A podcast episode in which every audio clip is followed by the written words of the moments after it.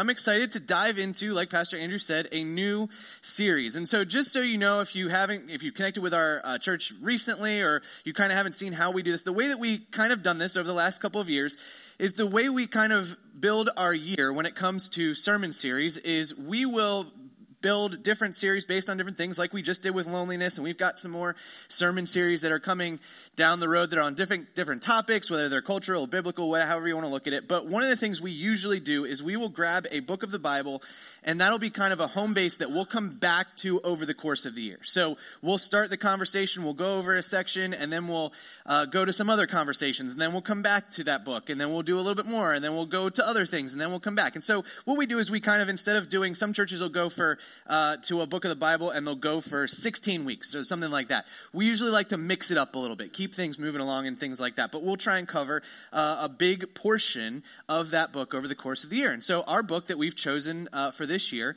is the book of Acts. And so I'm really excited to do this. We're going to work on this over the next four weeks or so, and then we'll go to some other things and then we'll kind of dive back in. One of the things I encourage you to do is to maybe lean into Acts a little bit more in your own study over the course of the year. So even though we're not going to hit every single verse and we're not going to do it all straight through, right? We're going to come back to it at different times. I would encourage you just to go and maybe read some different um, parts of Acts and use that more in your own personal study. One of the easy ways to do this, I, I talked about this last year.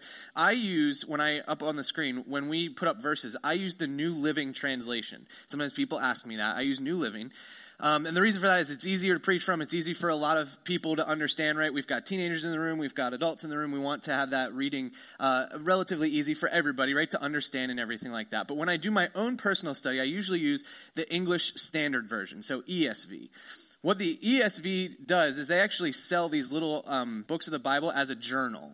And so what you can do is you can grab just one book of the Bible. So I did this last year with Luke and, and doing it this year with Acts. And you just get that one. It's like $6 on Amazon. And so it's one side is just scripture and the other side is just lined paper. So you can go through just a page at a time, do your own little notes. You can bring it to church with you and kind of follow along, even though it'll be a little bit different. That's okay. Um, so I would encourage you, as you go through the year, your own study, use Acts a little more, maybe. Lean into that and do some extra study there. And if you want a little resource to be able to do that well, I like journaling. It's one of my favorite ways to do Bible study. Um, those things are relatively easy to get to and easy to find on Amazon. And if you order it today, it'll probably be here like Tuesday. So there you go. You'll have it real fast. It'll be nice and easy. All right. So the book of Acts. Here we go. We're going to dive in uh, to the first three verses here, and then I'm going to give us a little bit of background. We're going to have some conversation about it, and then we'll go through the first about 11 verses or so today. Okay. So Acts chapter 1, verses 1 and 2. As always, the verses will be up on the screen. You can also scan the QR code on the back of your Next Steps card, um, and you can follow along with it there on our website as well. You get all the verses and all the notes. But Acts 1, verses 1 and 2 to start says this In my first book, I told you, Theophilus, about everything Jesus began to do and teach until the day he was taken up to heaven after giving his chosen apostles further instructions through the Holy Spirit. Verse 3 During the 40 days after he suffered and died, he appeared to the apostles from time to time, and he proved to them in many ways that he was actually alive, and he talked to them about the kingdom of God. So, three verses, very beginning, right? But Luke gives us a ton of information about setting up this story that he's now going to continue to tell. Now, I just kind of gave you a little detail because I said Luke. So here's the first thing I want us to know about Acts is that Acts is part two of the Gospel of Luke. So last year, if you were part of it, we went through the book of Luke. So let's just make sure everybody's on the same page, right? New Testament, so the second ha- second section, not really second half because it's less books, but second section of the Bible, right? Starts with the four Gospels Matthew, Mark, Luke, John. Okay, so we get Luke in there. All those four books, those Gospels, are the story of Jesus. It's about Jesus being here as a human and all the things he did in ministry and then his death and resurrection, right? We get four different accounts of that. Some of them tell the same exact stories, some of them tell them a little bit different. That's good because we've got four different perspectives on the same story that actually lines up, which is good. That means you've got more witnesses. So we get those four books. We call those the Gospels, right? Because they tell us about Jesus. And then we launch into the second part of what we call the New Testament. Acts is the first book, right? So we would go Matthew, Mark, Luke, John, Acts. So we have John in the middle there. That doesn't really matter that much. They just put the Gospels all together. But Acts is written by Luke to be the second half of what the story that he's told. So he tells this guy, Theophilus, which we'll talk more about in a minute, all about Jesus, all about the things that he did. And then he says, Let me now tell you the results of all the things that happened. Let me give you all the fallout. Let me tell you what the people that were around Jesus, how they lived after Jesus had died and rose again and then ascended into heaven. So we find out Luke is writing to Theophilus. This is part two of the Gospel of Luke. Now, another important question. Well, who's Luke in the first place? We talked about this a little bit last year from time to time.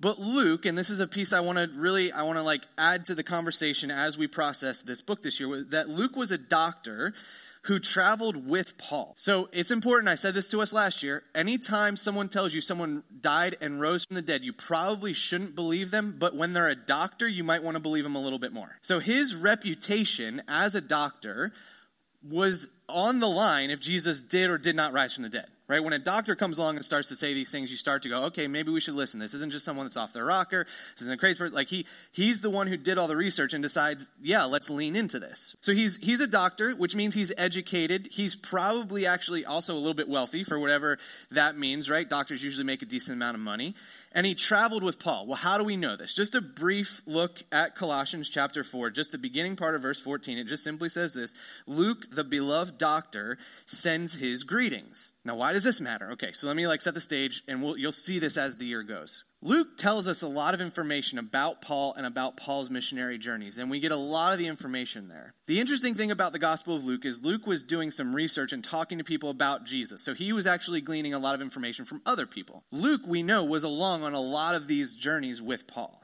So, a lot of Acts and a lot of what we see happening in, in Paul's writings, which is a lot of the rest of the New Testament, Luke is there. This is good, right? If you're going to be on journeys, you're going to be in shipwrecks, you're going to be beaten, and you're going to be all this. Like, it's good to have a doctor around because if you have somebody get sick or somebody's bitten by a snake, which happens, right? All those kinds of things. You've got a doctor there to help. This is good. So he's in there. He's with Paul as he's going through these journeys. So this is like, like a first-hand account. Like Luke's right there with Paul as he's traveling through and going through much of the New Testament. And these two guys, Luke and Paul, give us the majority of the New Testament. They give us the majority of the information we have about Jesus and about the church thereafter. And so what about this other person that we just talked about, Theophilus? Well, Theophilus was most likely a Roman official. Now, let me get to why this is important, but let's see how this how do we know this? Okay, so actually if we go back to Luke real quick.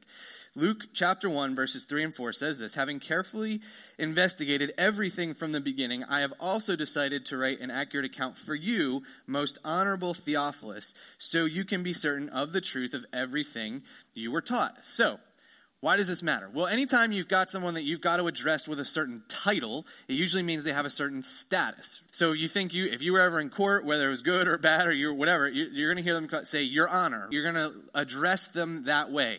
If you're addressing someone who's in authority, you might say "Sir" or "Ma'am." Like there, there's an attitude of I'm recognizing your authority in this, and we know that there are other places where Paul was talking to Roman officials, and he used this phrase. Now, why does this matter? Why is it important? Well, when you look at church history and you look at the very beginning of the church, the Romans did not like the church. The Jews didn't like the church either, but the Romans didn't like them because they were the ones who were supposed to kill Jesus. The Jews were the ones who said, We want you to kill Jesus, but the, Jew, the Romans were the ones who perfected this. They were the ones who were supposed to make sure Jesus was actually dead.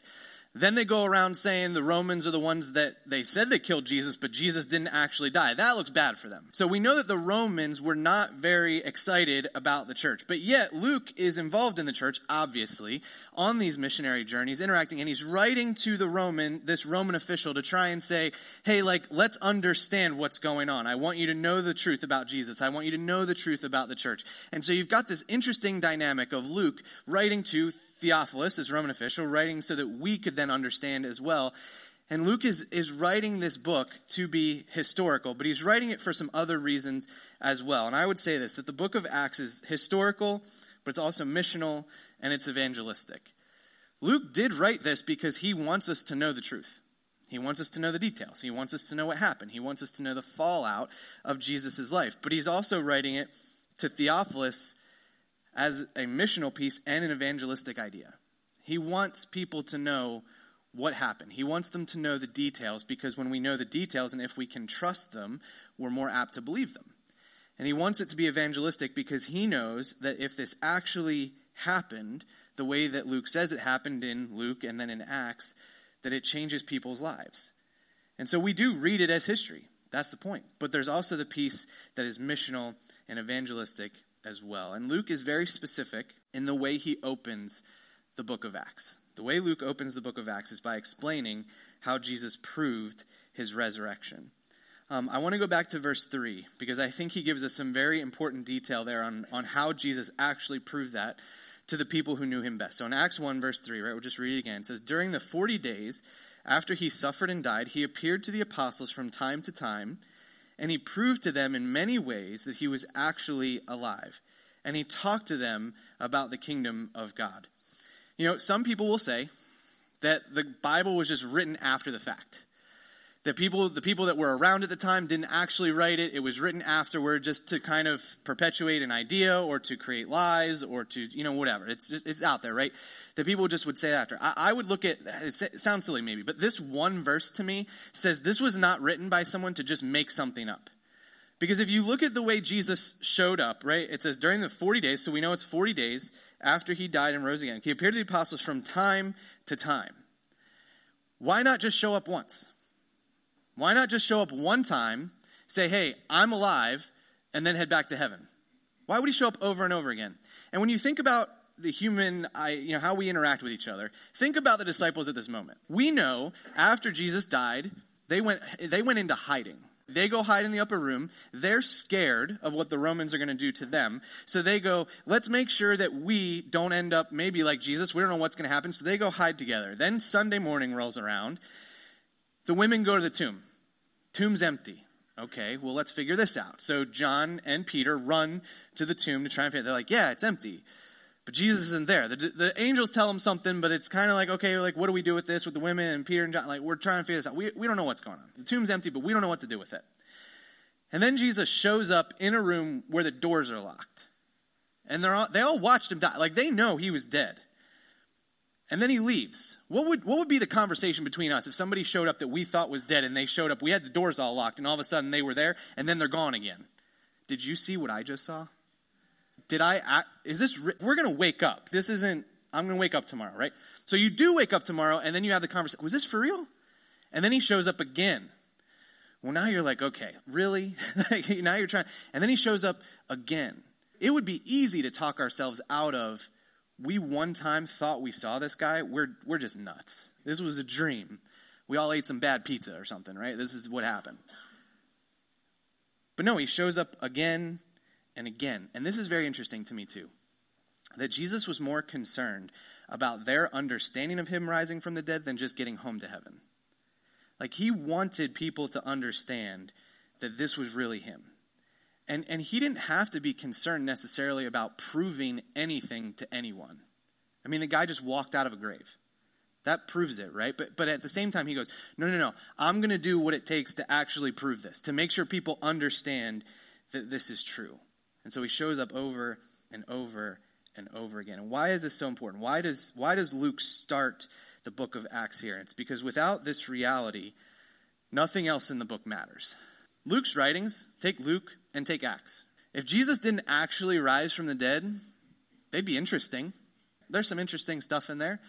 Jesus taught some good things. Um, we could look at him as a teacher and say, yeah, good. Some of the stuff that he says, I like it. It's, we could live by that, and that would be a positive thing. But it doesn't really matter if he didn't rise from the dead. And you even look at Acts, and you just kind of see a group of people that are so convinced of something that they'll do anything, but they're probably a little bit crazy if he didn't actually rise from the dead, that they would lean into all of this and do all these things.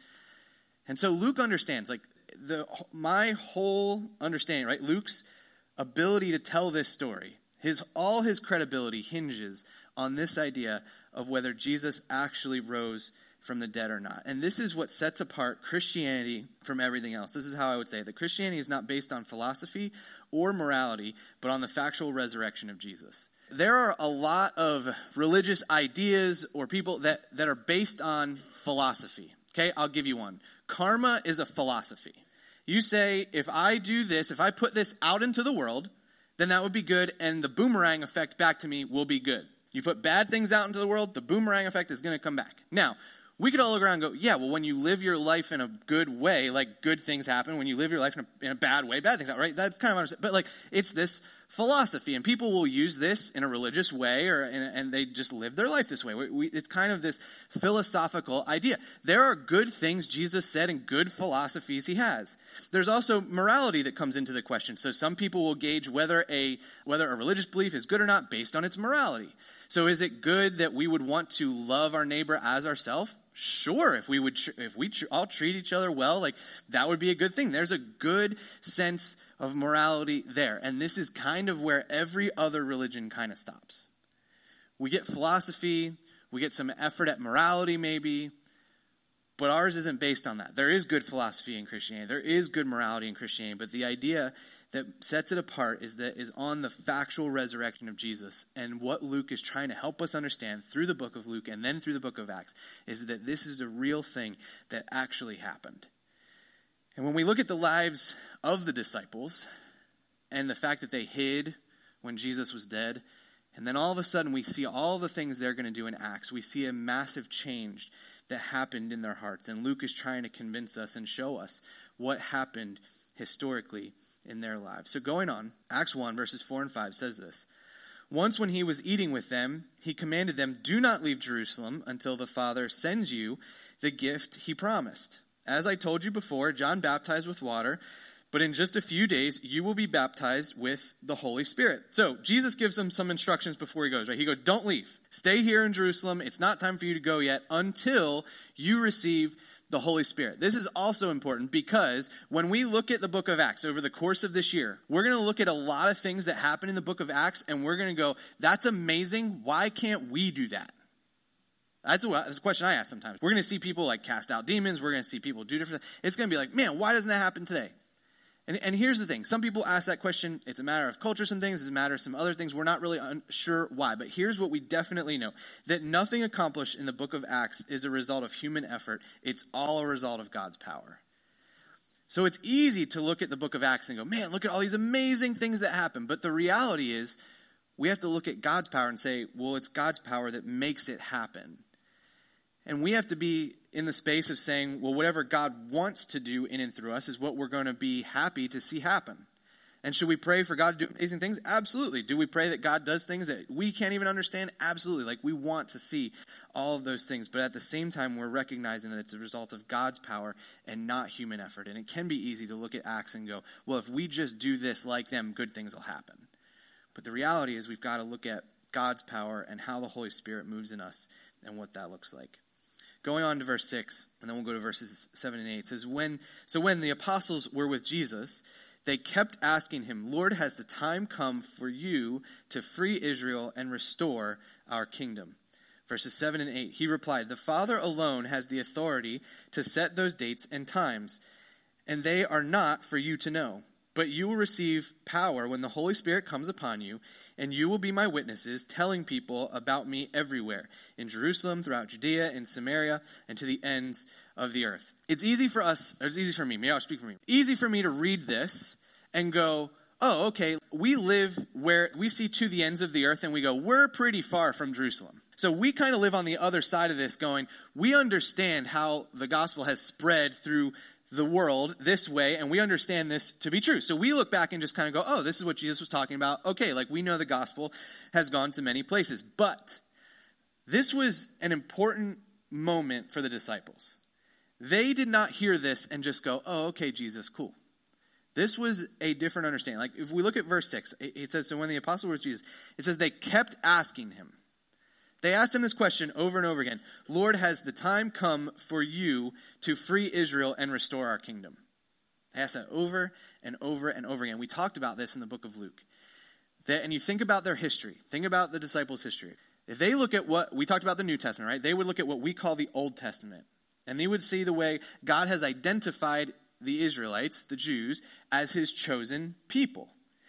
So when Jesus shows up and he calls them to follow him, and they recognize he's the Messiah. What they think is going to happen is they're kind of going to ride off into the sunset with him as he establishes the kingdom.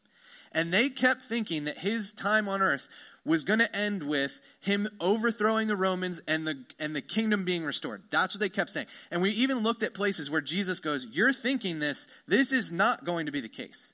Him dying wasn't on their bingo card either. They were thinking this was just going to be all good, but him dying was the thing that he had to he had to warn them of and then he was resurrected. So now they go through the trauma of the death and, and watching Jesus die and all of a sudden, and then he comes back.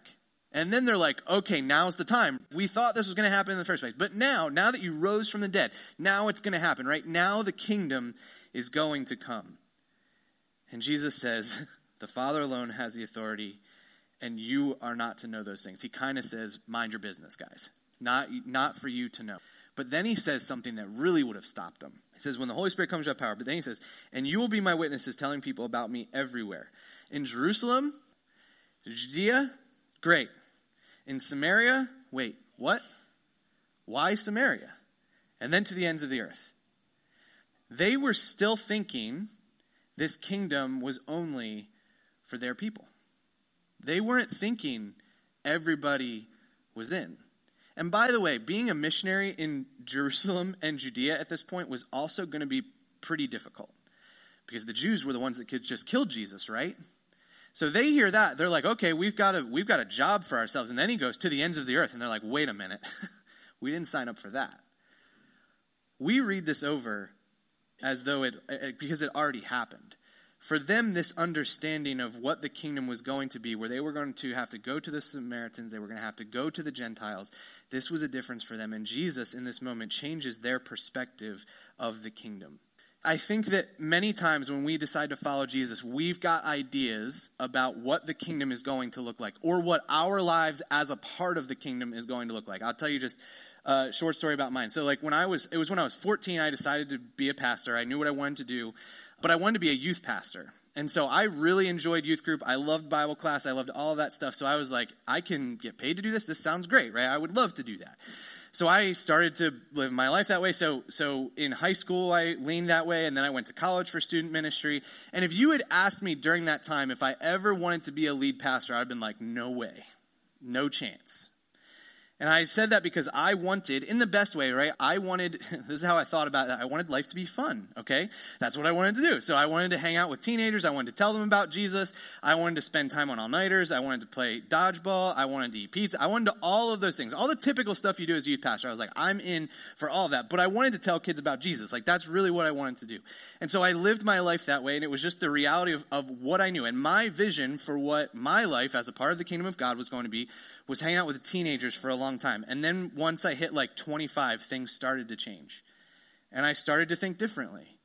And the Spirit started to move differently in me.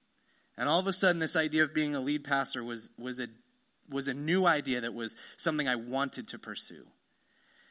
And we at times will get stuck on, well, this is where I thought God was taking me, or this is what I thought He would do or this is what my vision would be. And, I say it this way that we can get stuck sometimes hoping for what once was, what could be, or what we want. We get stuck in those places. We do this, by the way, we don't just do this in church. Like, let's just take church out of it for a minute. We'll do this with like music and movies and TV. I was having a conversation with some friends the other day, and we were talking about the old shows from TGIF. If you're if you are uh, younger than 30, sorry, you don't understand what I'm talking about. But Friday night, what were the shows? Someone tell me. Give me one. Full House. Family Matters. Keep going. Some people are just going, you got to talk louder. You missed the best one.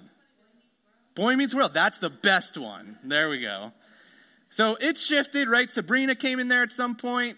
Uh, step by Step was in there at some point. So you get these shows, and right, we were talking, it was me and some buddies I played hockey with, and so we were talking about those shows and how we like, and I said, one of the main issues with, or why, why those shows were so good and why we don't have them today is because they wrote to the adults and they wrote to the kids. So you could watch that as a parent and you would go, "Oh, I totally understand what's going on right now." And then you'd watch as a kid, you'd be like, "Oh, that's my life right now." You like both groups could do that, and they don't write anymore except for Bluey. Bluey is the spot. Okay, if you know, yeah, see all the young or parents with young kids know what I'm talking about. So we we get stuck with this. We get stuck because we will look back at things like TV, music, and we look at what once was, and we go, "It was so much better back then." It was music when I was growing up was better. TV when I was growing up. We'll do this. Every generation does it. It's not just one generation. Everybody does it.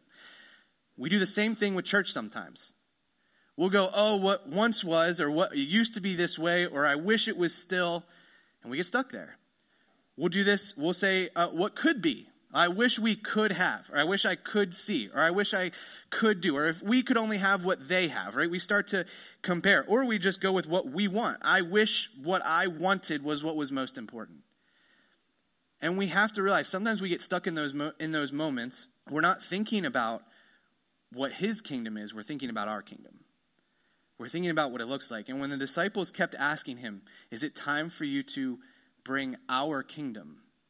They were missing the point and this is very basic, I'm going to say right now. It's very true. It's like just reality. It's not very creative at all. But Jesus knows how to build his kingdom better than we do. And we get stuck at times. I'll, I'll, say this over and over again. I've said it before. We get stuck at times looking at the world around us and we go, man, if it was only, or if it could be, or I wish.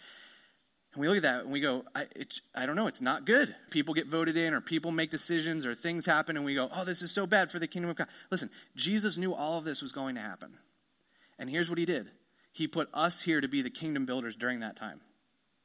So when all the kingdom builders go, oh no, what do we do? We can't build the kingdom. We're missing our opportunity. So we have to lean in and go, it's not just what once was, it's not what we wish, it's what Jesus has called us to do. Right? Let's just read verse 6 again. Like, just think about it. So when the disciples, the apostles, sorry, were with Jesus, they kept asking him, Lord, has the time come for you to free Israel and restore our kingdom? And this is what I would say the our at the end of that, must become his. We can't just be thinking about, well, it's our kingdom. When's Jesus going to restore our kingdom? Yes, we get to be part of it. We are invited in. But there's one king, and it's not any of us. And so when we start asking that question, when we start saying, God, how can we build your kingdom? How do we build his kingdom? The perspective changes and we get the opportunity to lean in and be a part of what he's going to do instead of worrying about all the reasons that he can't do it or he won't do it or the setting's not right. We're the ones who have to step in and go, we've been given the opportunity. We're here at this moment. How is God going to use us and how are we going to be willing to be used? And we go to verses 9 through 11 it says, After saying this, he was taken up into a cloud while they were watching, and they could no longer see him. As they strained to see him rising into heaven, two white robed men suddenly stood among them. Verse 11 Men of Galilee, they said, why are you standing here staring into heaven? Jesus has been taken from you into heaven, but someday he will return from heaven, and in the same way, in the same way you saw him go. It doesn't read that funny. I think this is kind of a funny moment. They're all just standing there staring at the sky, and all of a sudden the angels show up. They probably like looked at each other and like looked. And then they look at them. They go, Why are you guys standing here? What are you waiting for? He went, but he's gonna come back. And every this reality, this is what I think, this reality exists for every believer. Jesus will come back. What will you do until he does? What will I do until he does? And I'll just say it this way I do not want this to be a guilt trippy question. I have heard people preach on either this passage or have this conversation, and you think you can't go to sleep or do anything fun until Jesus comes back. Because if Jesus comes back at 3 a.m. and you're asleep, what were you doing? If Jesus comes back and you're watching a movie with your spouse, is Jesus going to show up in your living room and be like, why aren't you telling someone about me right now? Like, that's not the way this works. But I've heard it taught that way. That's not the point. The point is, what decisions are we regularly going to make as we help to build the kingdom? The point is, we can stand there and we can look at the sky all we want. But we've got the opportunity to do something when Jesus comes back. He's not going to come back and go, What are you doing at this moment? But he is going to come back and say, What have you done with life? And this is why Jesus tells those parables where he leaves the talents and he go and the and the owner goes and he says, Do with it, like multiply this, do what you need to do. And then he comes back and he gets mad at the one who just hid it. That's why Jesus told those stories, because he knew this moment was coming. So the answer Jesus is going to come back. The question is, what do we do? And, and this is where the book of Acts really helps us. The book of Acts is about a group of people eternally changed by his life and unwaveringly driven to build his kingdom. I think we're going to get to the end of Acts. And I think many of us are going to go, it is not that hard to be a Christian today compared to what they had to go through. I'm telling you, shipwrecks, snake bites, arrested, thrown in jail, just stuff that we don't deal with. But yet, these guys and girls, right, in Acts, were unwaveringly driven to continue to build it in the face of all adversity. because their lives were changed. Why? Because they knew that truth that we said, that Luke told us in those early verses to be true, that Jesus actually came back from the dead, and they were willing to give their lives to it. So the question is, right? Jesus is coming back. What will we do with it? I have a couple pictures I threw on a slide that Megan will put up for us, and there's been multiple times in life where um, I've been blessed to be able just to go to some places that have been beautiful. So, college, I got to go to Germany and see the Alps. Uh, I also went to Chile and got to see the Andes Mountains and all that stuff. And I put two pictures up. The top picture is from Rocky Mountain National Park. So, about three years ago, Becca and I went there because uh, her birthday in 2020 got ruined. I had a birthday party all planned for her, and then the world shut down. So a year later, we were looking at flights to Denver. They were pretty cheap, and we had saved up some money. So we went to Denver for a long weekend, visited some friends, and we got to just go there. And then the bottom picture is last year we went to San Diego, and beautiful. We got to just sit on those cliffs and kind of look at the ocean for a while. And both of those places, we kind of just sat for a while and looked. It helped that we didn't take our children on either one of these trips, so we actually could just sit there and look. And so we sat and just looked. And there, there are moments, hopefully, we get to do this at times. I mean, you might just be in your backyard and the, and the sunset's beautiful, and you just stop for a minute and you just look and you just admire. And this is good. This is a good thing to do. It causes us to worship God in a different way, it causes us to understand God in a different way. And we should just sit and look. But at some point, here's what has to happen. At some point, admiring has to become inspiring. The disciples just stood there, and they could have just stood there and looked at the sky for the rest of their lives. They could have just admired Jesus, right? Wow, that was what an amazing three years. How great was that? And they could have just gone, all right, back to fishing, back to doing whatever. But the difference was they were inspired to live life differently. Listen, there, there are a lot of people who admire Jesus. There's other religions that claim Jesus and his input as important to their religion. And they'll say he taught great things and we really appreciate the philosophies he gave us and all this. And, and we can admire all day at who Jesus was. But the difference comes when we get inspired. And hopefully, when we stare, you know, you get the opportunity to go somewhere, you see a great sunset, we, we admire that for a moment.